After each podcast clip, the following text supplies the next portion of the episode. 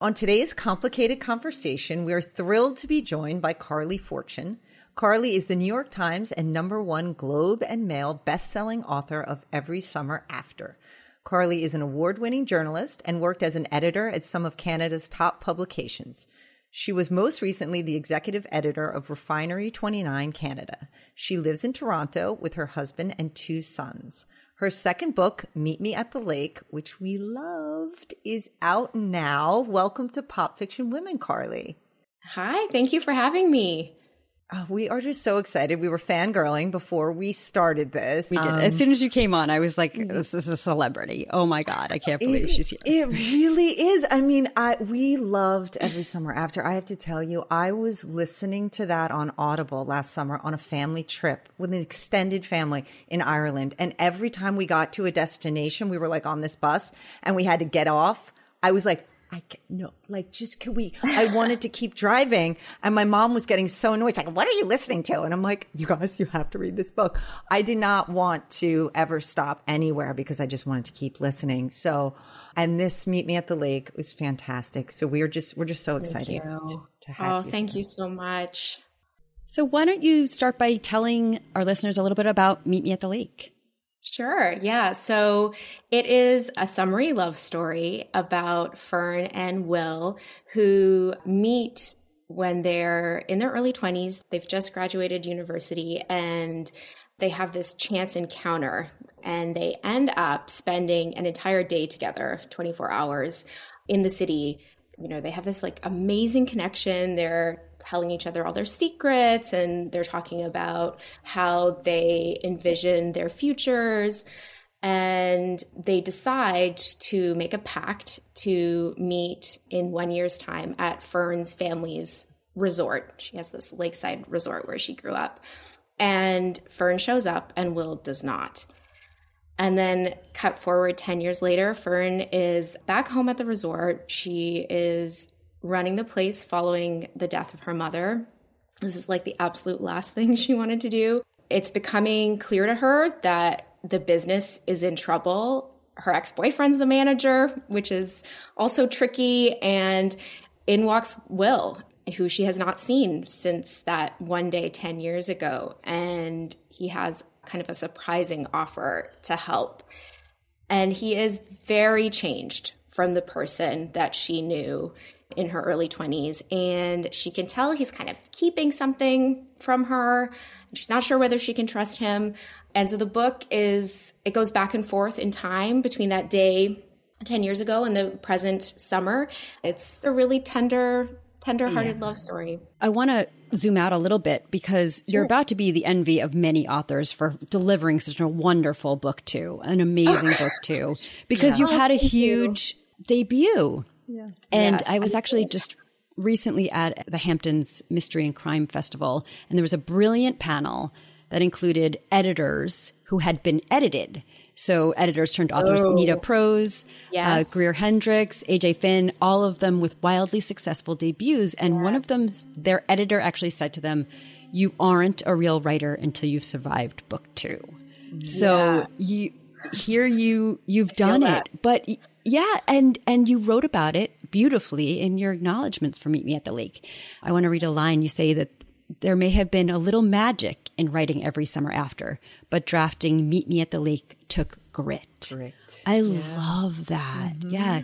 So can we talk a little bit about that process? Thank you. I'm so glad that resonated with you. I wrote two versions of the acknowledgments.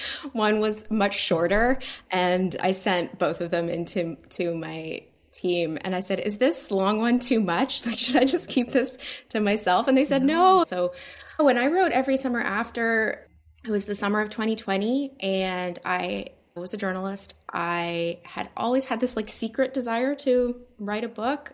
Creative writing was my first love as a kid. And I was working a very stressful job, got off a very stressful work call, and said to myself, you know what? I'm going to write my book.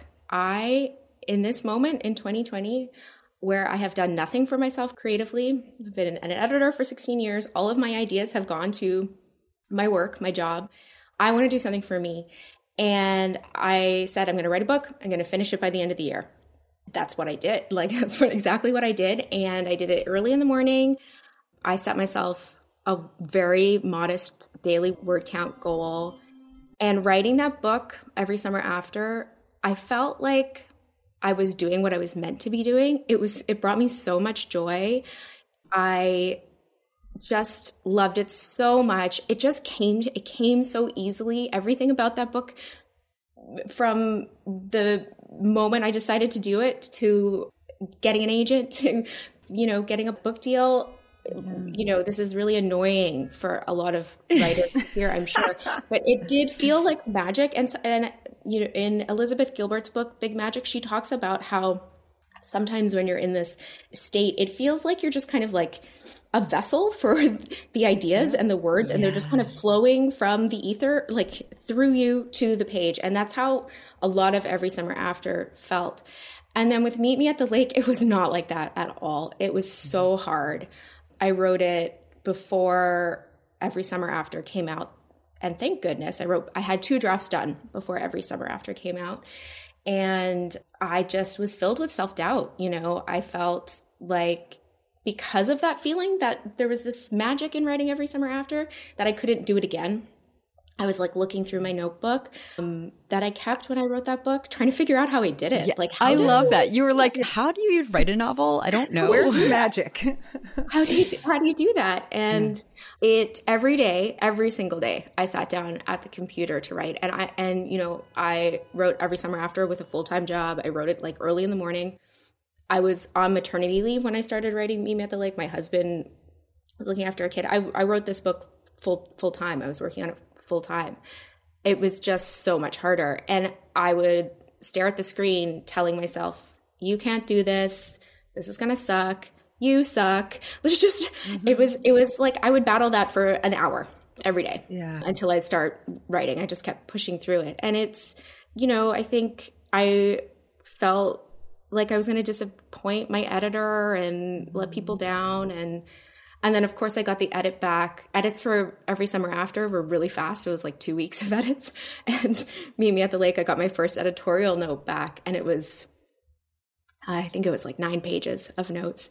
And I felt like I needed to vomit for about two yes. days. I had a bad job.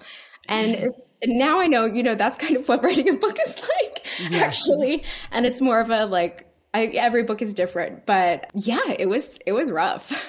By the way, I my letter is longer than that, so even that's not. But but I the first person I reached out to was Ashley Audrain, yes. and she said the Love same her. thing. Like yeah. I wanted to vomit. This is yeah. not fun, and so seems to be the consensus. I, yeah, yeah, yeah, yeah. So we want to talk about Fern she is at this crossroads. She's sort of thrust unexpectedly back in her hometown, running the family's lakeside resort, as you said, something she swore she would never do.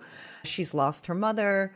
She's struggling really with what she wants and, and how to get it. So we'd love to hear about your development of Fern, where she came from and how she came to you and your development of her. Yeah. So the idea for this book I had a lot of insomnia during my pregnancy and then following my pregnancy, which is just a terrible time to have insomnia when you're up in the middle of the night anyway, and then you can't go yeah. back to sleep. And it was, you know, we were having a meeting in, I don't know, like a, a month and a half about book two and what the idea is and kind of try to get that idea signed off on. And I was just, I was really struggling with my mental health and being tired. And I was lying there in the middle of the night and I thought, okay, let's just like, let's start over.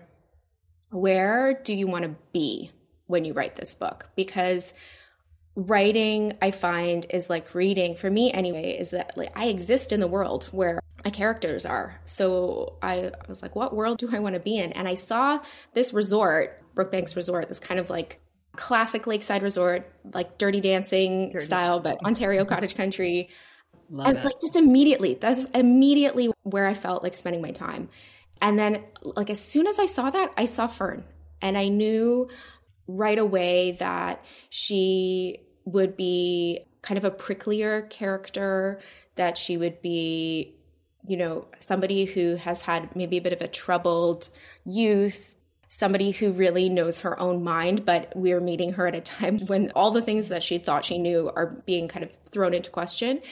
And I felt like I kind of understood Fern from the get go. Of course, that takes a long time to convey that on the page, yes. or it did, it did, for me. Yeah, sometimes it's even more challenging, right? You're like, oh no, I know exactly why she's doing yeah. this, and people yes. saying, well, why did she react this way? I'm like, uh, duh.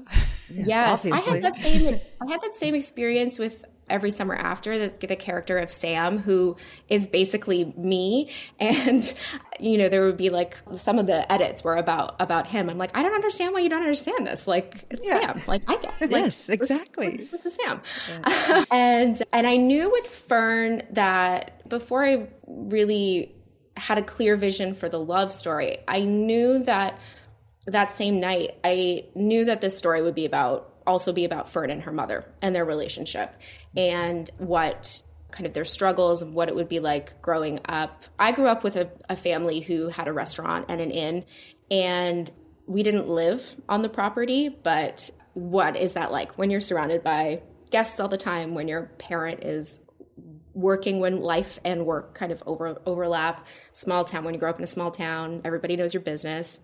And I knew I wanted to look at their Fern and her mom Maggie's relationship, and I knew I wanted it to be kind of examined through diaries. And so there's a series of diary entries in the book from the summer of 1990 when Fern's mom becomes pregnant with her. And I thought, I want this diary to seem like it's telling her mom's summer romance, but it's actually what it will really be about is her mom's love for her daughter. And that is something that Fern is kind of, you know, re- she thinks of her mom in one way, or yeah. and her mom thinks of her in one way, and that this diary was going to kind of show something a little different. Yeah. Yeah, uh, I want to talk about that because we are very interested in mother dynamics yeah. being both daughters and mothers to our own children. It's a complicated relationship. And then seeing your child and your parent in a different point of view is is it takes something happening. It takes an effort, it takes a diary, it takes some sort of because otherwise you just play your, your normal roles. And then and the mother-daughter relationship is even more maybe complicated. How we often don't want to become our mother, but then find ourselves doing exactly the same way. And Fern is the spitting image of her mother, but they had a much more complicated relationship than yeah. than identical. So, and and Will's mother has uh, he has his own challenges with her too. Yeah. yeah. So what what were you exploring with this? Because it's not one thing. And what were you trying to work out in this novel for us? I think I think I was working with with parenting. I think I was working out some of the stuff that I deal with as a, a parent. I've got two children, six and and two.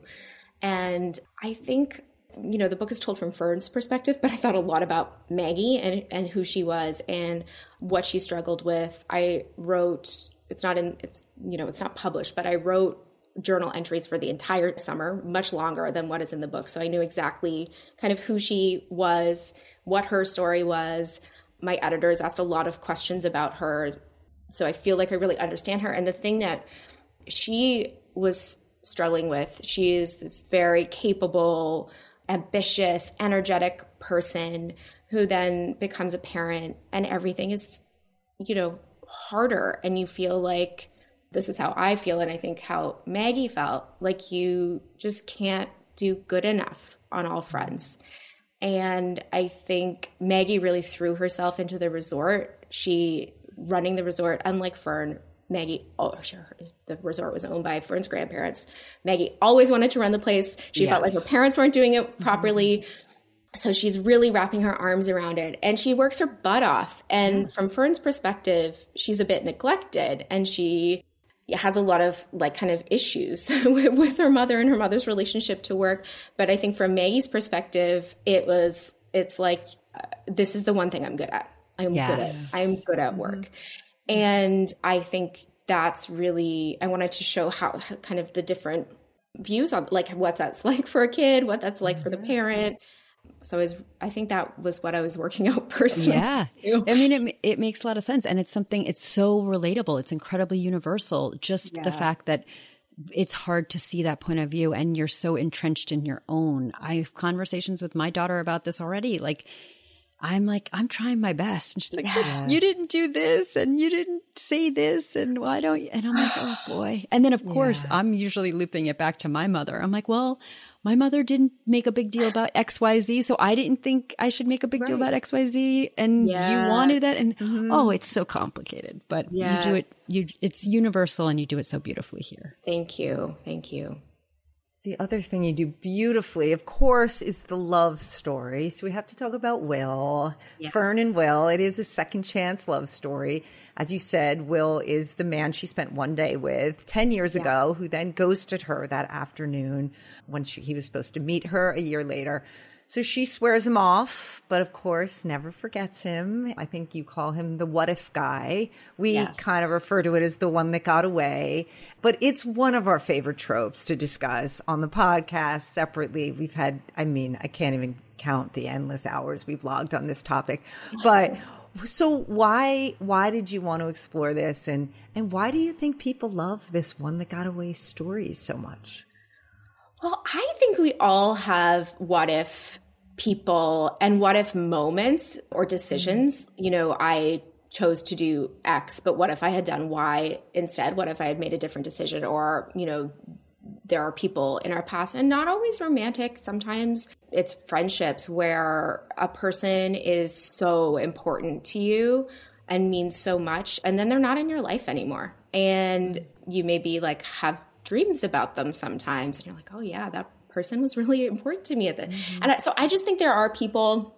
who stick to our ribs and whether that is romantic or not. And i'm apparently a very nostalgic person judging from my my books and i i what what i really wanted to do with Meet Me at the Lake, when I started thinking about, okay, who I th- so I think of Fern, like who is the person for Fern, and that's where Will came out of. But the ch- what I wanted to do as a writer was challenge myself to do the exact opposite thing that I had done with Every Summer After. So with Every Summer After, the characters meet when they are 13 and they grow up together and they they become best friends and they you know, eventually fall in love. And they have many years and many moments to deepen their relationship and their understanding of each other. And I wanted to see if I could write two characters who have an, an intense bond in a very short amount of time. And could that feel real? Yeah. And so that was kind of the challenge to myself. And then really writing Will, who was the most difficult character to write for sure, was figuring out his kind of trauma, what his issues were, yeah. and why didn't he show up that day. Yeah. And that took a lot of self reflection mm. and a lot of work. Like I love him so much. yeah. I, so I, I do really love him so much. But yeah, it was really the love story was mostly I just wanted to do okay, I did this one thing. I want to do the books are almost like mirror mm. in some ways. They're yes. they they kind of talk to each other, but I wanted to do the opposite thing. Yeah. yeah. And that's what I love that you can take something under the umbrella of kind of the one that got away or or the missed opportunity and it yeah. can be so different and, yes. and feel fresh and original even with that same under that same umbrella so that you give us what we want and then also more of it i hope so i hope yeah. so yeah you are crazy good at mystery Oh, uh, which you. is an unexpected compliment, maybe for a romance writer. I remember just like turning pages, like, what is going to happen? What is going to mm. happen? Mm. Is it something that you are intentional about eh, when you're writing, being um, the mystery? Yeah, certainly with these, with both those books, yes. Yeah. I knew, you know, some people say that every summer after has a twist. I like, I don't think it has a twist. I think it just kind See. of, there, I think both books, maybe at the lake has a bit of a twist. I think there's a reveal in every summer after. I yeah. always knew what the re- reveal would be, but then there's like a mini twist after the reveal. I'm just like, I'm just like mm-hmm. speak. It's an annoying way to speak, but I don't want to spoil. No, it. but those are no, the yeah. those are kind of things that we talk about with mystery or thriller. It's not yes. something you think of with romance or rom com. So mm-hmm. yeah, you are I, using these techniques. Mm-hmm. Yeah, you know, I'm working on my third book now, and it I I don't think it has that same kind of reve- like it doesn't really have that. It's some it's it's like it's its own thing, but I think that's okay. Like I think that's okay. I lo- I love twists and turns and reveals and I just I think it's fun. Yeah, I um, think Yeah. you'd be surprised. It's it's just your pacing. It's not an actual mystery. It's just your pacing. You're you're really good at keeping us wanting to turn the pages to know what happens to these Thank people. you. Yeah. Yeah. I love that you said it. We all have people that stick to our ribs. I'm going to use that expression. That Yeah. is so good. The other so thing, true. it's true. And it, you're, we focus a lot on the romantic aspect of the one that got away, but I think you're making a great point that it's just, there are just people that stick in your life or that there are, like you said, that it's broader than that. There's missed opportunities. There's just, just non-romantic relationships. But the what if is really what I think Yeah. people are interested in. But but of course I am also just really interested in the romantic aspect, the the romance of the story. And one of the things I love and we ta- also talk about a lot is this idea of being seen.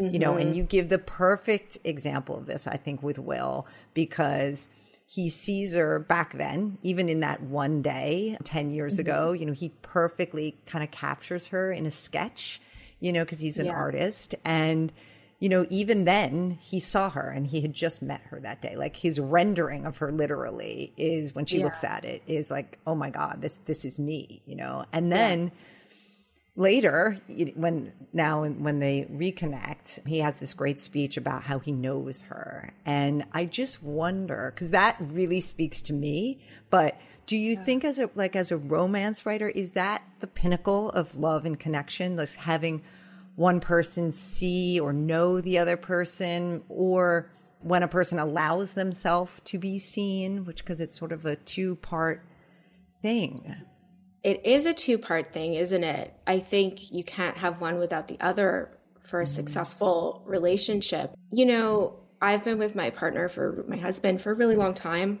and I find the hard moments in a relationship are often like feeling not seen. I think when you're with somebody for a long time, you have a, a practical life together. And when I'm like feeling like annoyed, I realize it's because it's like, oh, we're not looking at each other. Like we're we haven't had enough time together. We're starting to feel like furniture in each other's lives. And I think what you know, then you have a conversation or you go out together or you have time together and you talk and you laugh together and you have this banter or whatever it is and you're like, "Oh gosh, you are so special." And I I love the person that you are. And I think it is, you know, as you go through a relationship, you have to kind of really work on that. But at the beginning of the relationship, that is like finding that person who reflects you back to yourself and makes you feel like n- not just you know one in a million bajillion people on the on the planet but just one special person who is unique is so it just fills you up and especially when you like when you are like oh i, I like you too like just Yeah. that yes when you also feel like you see someone or or you Mm-hmm. you want to be seen by that person and i think yeah I, th- I think that's in so many of the wonderful romances that i read i think that is like a common yes element of what Mm-hmm. the characters the love interests give each other is that Mm-hmm. really focused view on the other person Carley, you just totally broke this for me. Kate and I have talked about this so many times, and I have a bit of a different view, but now I realize I don't. I just assume like seeing isn't like a special moment in my mind. It is more, I am more aware of when I am not seen. And that is when I get anxious and cranky and uh you're not seeing how stressed I am. You're not seeing how overwhelmed I am. You're not seeing how I need X or Y or Z. Yeah. That is it. It is exactly the same. It's just whether it's kind of the thing that you realize you're missing or like you really relish in that and the having it. And I think I just assume you have it. And then when you don't, that's when you know something's Yes. not right here. That's Yes. just Thank you mind. because you just saved us. I mean, I've obviously wasn't wasn't explaining this well, so I love it. I love that Carley has broken this open for us. Uh, the it is reflection back fantastic. to you. I love it. You even got in a mirror reference, which I also love. So Yes, yes. Well, speaking of seeing, can I jump to your author's note? The, the kind of to the. I'm going to get choked up, and I'm going to Don't move get choked past up, it. I'll get choked up. Okay, oh, we're just going to move past it. I already see my eyes redding. This book is amazing, and then you give us the gift of the acknowledgments, and then you give us the gift of the the reader's note. And I also had a traumatic first birth experience similar to you, but mine was not similar in that it was me who almost died. My son was pretty good, which by the way just explains our dynamic. He's always like, "I'm good," and I'm like, "I'm dying. Are you okay?" I'm so sorry. Yeah, yeah, mm. yeah. And you write like how everything felt like survival after that, mm. which was certainly the case for me too. And then I also, even beyond the birth experience, I also struggled with postpartum. And for so many stupid reasons, I was really never diagnosed. I never got professional help that I certainly needed. I just kind of muscled through it. And sometimes I wonder how I even made it through. But Yeah. when I read you talking about postpartum OCD and intrusive thoughts, I I really I cried and I cried with relief because you spoke you don't go into a lot of detail it's not necessary. What you said is uh, you know I share this even vaguely to let others know you're not alone. And you said we go through our darkest moments alone, but we emerge from them with help. And I didn't get professional help, but I did get help. And I want to thank you for writing about that. And it doesn't have to be every detail. And I also mm-hmm. loved the way you didn't want to talk about details because I do the same thing. I'm like, I don't need to burden you. I don't want you to judge me. I don't need any of that in order to feel better and feel connected. It made me feel relief. So thank you for that. I, if you want to talk a little bit about your decision to share it, Yeah. Oh, and thank you for sharing that. That's I'm honored. I think you're going to get a lot of it. I think you're going to um, get um, a lot of it as this book makes its way further out into the world. You know, I think so many people also are muscling through. We get so many messages about new parenthood. We know that it's hard, but until we start it, we you, it, you just can't know what it's like until you're going through it. And it's funny because I really think that new parenthood is something nobody cares about unless you're in it. Like Yeah. you really don't you really don't care about it and it feels feels very isolating and you want to feel so good like you want to mm-hmm. feel all the love and the cuddles and and when you don't feel like that like when you're you're in this like really tough scary terrifying world in your mind it's both that the thing that's going on in your mind and i had really severe intrusive thoughts and images. So you're coping with that but you're also coping with this like but i this this like grief of not having this experience that you want to have with your kid. And postpartum ocd is not something that we hear about very much I had never heard of it. Never. Yes, I had never heard of it either. And it it is an anxiety disorder. It is, you know, much like postpartum depression in that comes at the same time. It if you suffer from depression or anxiety, you there's a correlation and but it is really it, you know because of the symptoms which you know trigger warning for anyone who has sensitivities around this stuff like just i think we should say this this, this topic is hard Yeah. uh, to hear about and to talk about. But it is you know often the thoughts are about harming the baby. And it's not just birth parents who can experience postpartum ocd anybody in a parenting role can experience this. And because for me because i had never heard about it and because you do hear about postpartum psychosis which is and i remember in the like the day after I, I gave birth the nurse talking about it and my brain kind of latching on to this oh my gosh. So you think when you have these intrusive thoughts you think that's what's happening to you. Right. and it is so you can't like to share that with somebody and is is so difficult. I really thought that's what was happening to me. I didn't tell anyone i eventually after months I I was going for a, a, doctor's appointment the next day for the for the baby, and I, I said to my husband that night when we are in bed, something is wrong. Like something is wrong, and he was like, "Oh my god," he was mm. just, he stayed calm, but that's like what I shared. Same, really yes, yes, same.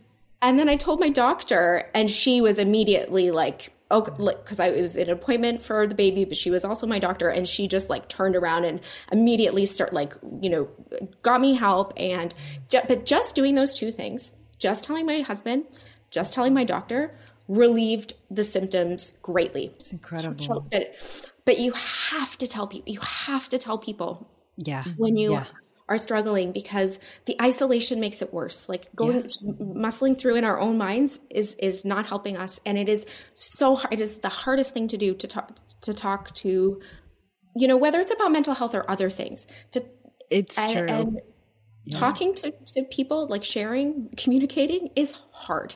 It is hard even if you've been with your partner for 18 yeah. years like I, and I have. Yeah. Even if you have a great relationship, it's, yeah. it is, it's just hard. It's um, hard. And, and you do though, there's something about that translation from it just being in your head to being out in the world that makes a huge difference. Yes. I, I remember that yeah. feeling as well. Well, I'm so glad you shared and, you know, wrote that note.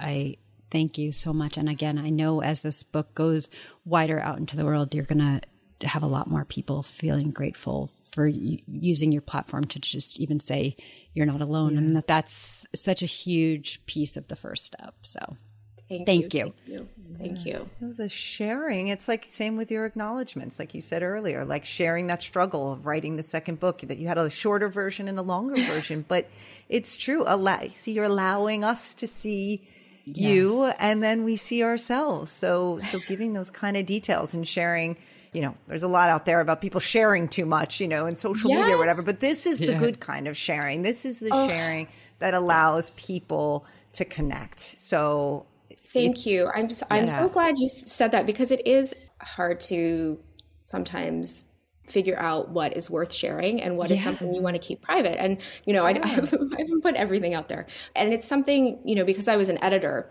for many years. And at the end of my career worked in quote unquote women's media where you see a lot of very revealing personal essays. And one of i think my most important jobs was helping figure like thinking really carefully about what why are we putting something out there? Should this be out there? What like what does it mean for the author to put, put something like this out there? Yeah. and so i try to be careful with myself but i also really am trying to be generous with what I do share. Yeah. Um, yeah. But that because readers have given me so much. Yeah. yeah. And it's clear that you have have thought about it on a different level. Yeah, and and it makes sense like you're saying as an editor you were doing it for your writers as well. And you really did get that line to say, you know, this is what's happening vaguely. You don't need to know all the details. I yeah. sometimes all the details can actually differentiate people, right? Like then, oh well, I didn't them. do that yeah. one thing, so then that's mm-hmm. different from my situation yes. or, or, whatever it is. So you really you can tell that you use so much care and thought into how and what you're revealing, and it, it was all the right notes. Thank yeah. you. Yeah and you. one thing I'm just so happy you shared on social media was your love oh, of yay. Anne of Green Gables. Oh. Your yes. post about visiting Green Gables and mm-hmm. PEI. To say I am a huge fan of Anne of Green Gables does not do it justice. It is like literally the most formidable piece of literature of my entire life and childhood. And I mean, I I visit I have visited as well twice. I got engaged in Prince Edward Island. I mean, no. the whole thing. Yeah, like Gilbert is still to me, there is no male character that could oh, be any higher Please for me. pull my braid and call me carrot, uh, sir. I mean, seriously. So, and, and so I, of course, have to ask you about this. And, but I just feel like one of the things that there's so many things that I loved about that growing up, but the way Lucy Maud Montgomery brought me to Prince Edward Island. I mean, I went yeah. to a library when I was a kid. I remember the microfiche and I researched Prince Edward Island. Like I was 10 years old and I was like, I will go here and the red clay and everything. And I feel like you've done that for me with Barry's Bay and the cottages in Ontario. Like you. you have captured the place as well in the way she did. So I just, I, I have to ask you about your relationship with, with Anne of Green Gables and, and sort of yeah. what it means to you. Oh, everything. I, I mean, it's just everything. Yes. And, you know, I was rereading it, and it was the first time as an adult reading it. And the writing is so good. It is. It really is. I know that, but like just appreciating there's this at the beginning of the book, she is describing a character. It might be Marilla and it's it, the way that she uses the description it's like if you are just a casual observer you notice this but if you're looking closely then you notice this and it what i was like whoa mm-hmm. so mm-hmm. i mean obviously she's a brilliant writer but i just appreciate that so much more as an adult and yes i loved anne of green gables as a child and particularly for me i don't so have you seen the cbc original I've seen it like 1 million times. Yes. Million. Okay. So that is, I also have seen it 1 million times when I was, when we were first living in, in Barry's Bay. We only had three channels, and one of them was CBC, which it was on. Yeah, it was so, PBS so we, in the US. Yeah, yeah in yeah. the US. So yeah, and like you know, similar stations. So we had that on V. We recorded it and we had it on VHS, yeah. and it was very like mm-hmm. it's very fuzzy and grainy. But I have seen the two, the first two there was a later one. Yeah, which was so many times. And to me, so Jonathan Crombie, who yeah. played Gilbert, to me, it was just so just beautifully captured that mm-hmm. character. And Megan mm-hmm. Follows also just like to me, yeah, they are perfect. Anne and Gilbert, and their chemistry and, and like everything for me, like that is for me for sure the original, the original romance, the original, yeah, the original love story when Jonathan Crombie passed away about gosh, it must be five or six it's, years ago. Yeah. I I wrote a piece at the at the time I was at Chatelaine Magazine, which is a national women's magazine here, about how he mm-hmm. was the ultimate crush. So I haven't written an enemies to lovers trope before, but it is my favorite trope, and I think it's I think it's because of of Green Gables. Wait, so I always tell Carinn that I'm not an enemies to lovers fan, but I, how no, I don't think, yeah. but I don't think of them as enemies to lovers. Okay, no, you just you blew my mind. Like rivals they, to lovers, yes, yes rivals, which is different, is better, yeah, exactly. Better. And the way yeah. that they're rivals is intellectually, which forget it. Then you've got me like I'm, I'm in. I mean, that's like. Oh, the thinking woman's so enemies to lovers. Yes, that's what it, it is. The thinking woman's enemies to lovers. Okay. All right. I That's definitely need to read your article. said today. it's okay. It's totally fine. Oh my gosh. So the other thing we have to ask you about before you before we go because you also had a post on this is astrology. We are obsessed with astrology, but you yes. gave us this great post about how you found your childhood journals where you were writing and you had all potential character names but also their astrological signs and their attributes. So, what is your relationship with astrology? I mean, you What's captured us there. Come on. You got that. Yeah. Yeah. Yeah. I, so when I, I wrote this like it was like a map of each sign and like details about each sign and it was in this booklet of that I had made for myself of things to choose from when I'm writing. So, yeah. like, here are potential I settings, here are potential character names, here are potential astrological signs and what they mean. And I'm sure I got everything. I was obsessed with magazines and teen magazines. I'm sure everything is pulled together from like multiple teen magazines for the astrological part. So that was when I was most deep into astrology. So I I'm an Aquarius. But okay. what I know most about astrology are my best friend at that time, who was a Cancer, and my crush at the time who is who is still but was at the time a leo so those are the two the cancer and leo are the signs i am most familiar with because those were the people who i cared about most yeah. at that time and who i was always reading up on so I'll read my horoscope, but I don't follow closely. And it's one of those things that I just kind of I love, but I forget to do. And I feel this way about celebrity culture, which I really love, but I always forget to check in on. Yeah. well, you seem like a very typical Aquarius. Do you relate to what you read? I, I'm thinking the editor, how thoughtful you are, how you want to do mm. things, kind of thinking about everything and do it the right way. Very intelligent, yeah. optimistic unique, someone who is thinking about all of these things and leading people in the right way. I do. I relate to a lot of it. Sometimes I read the Aquarius description. I'm like, that seems a bit cooler than I am.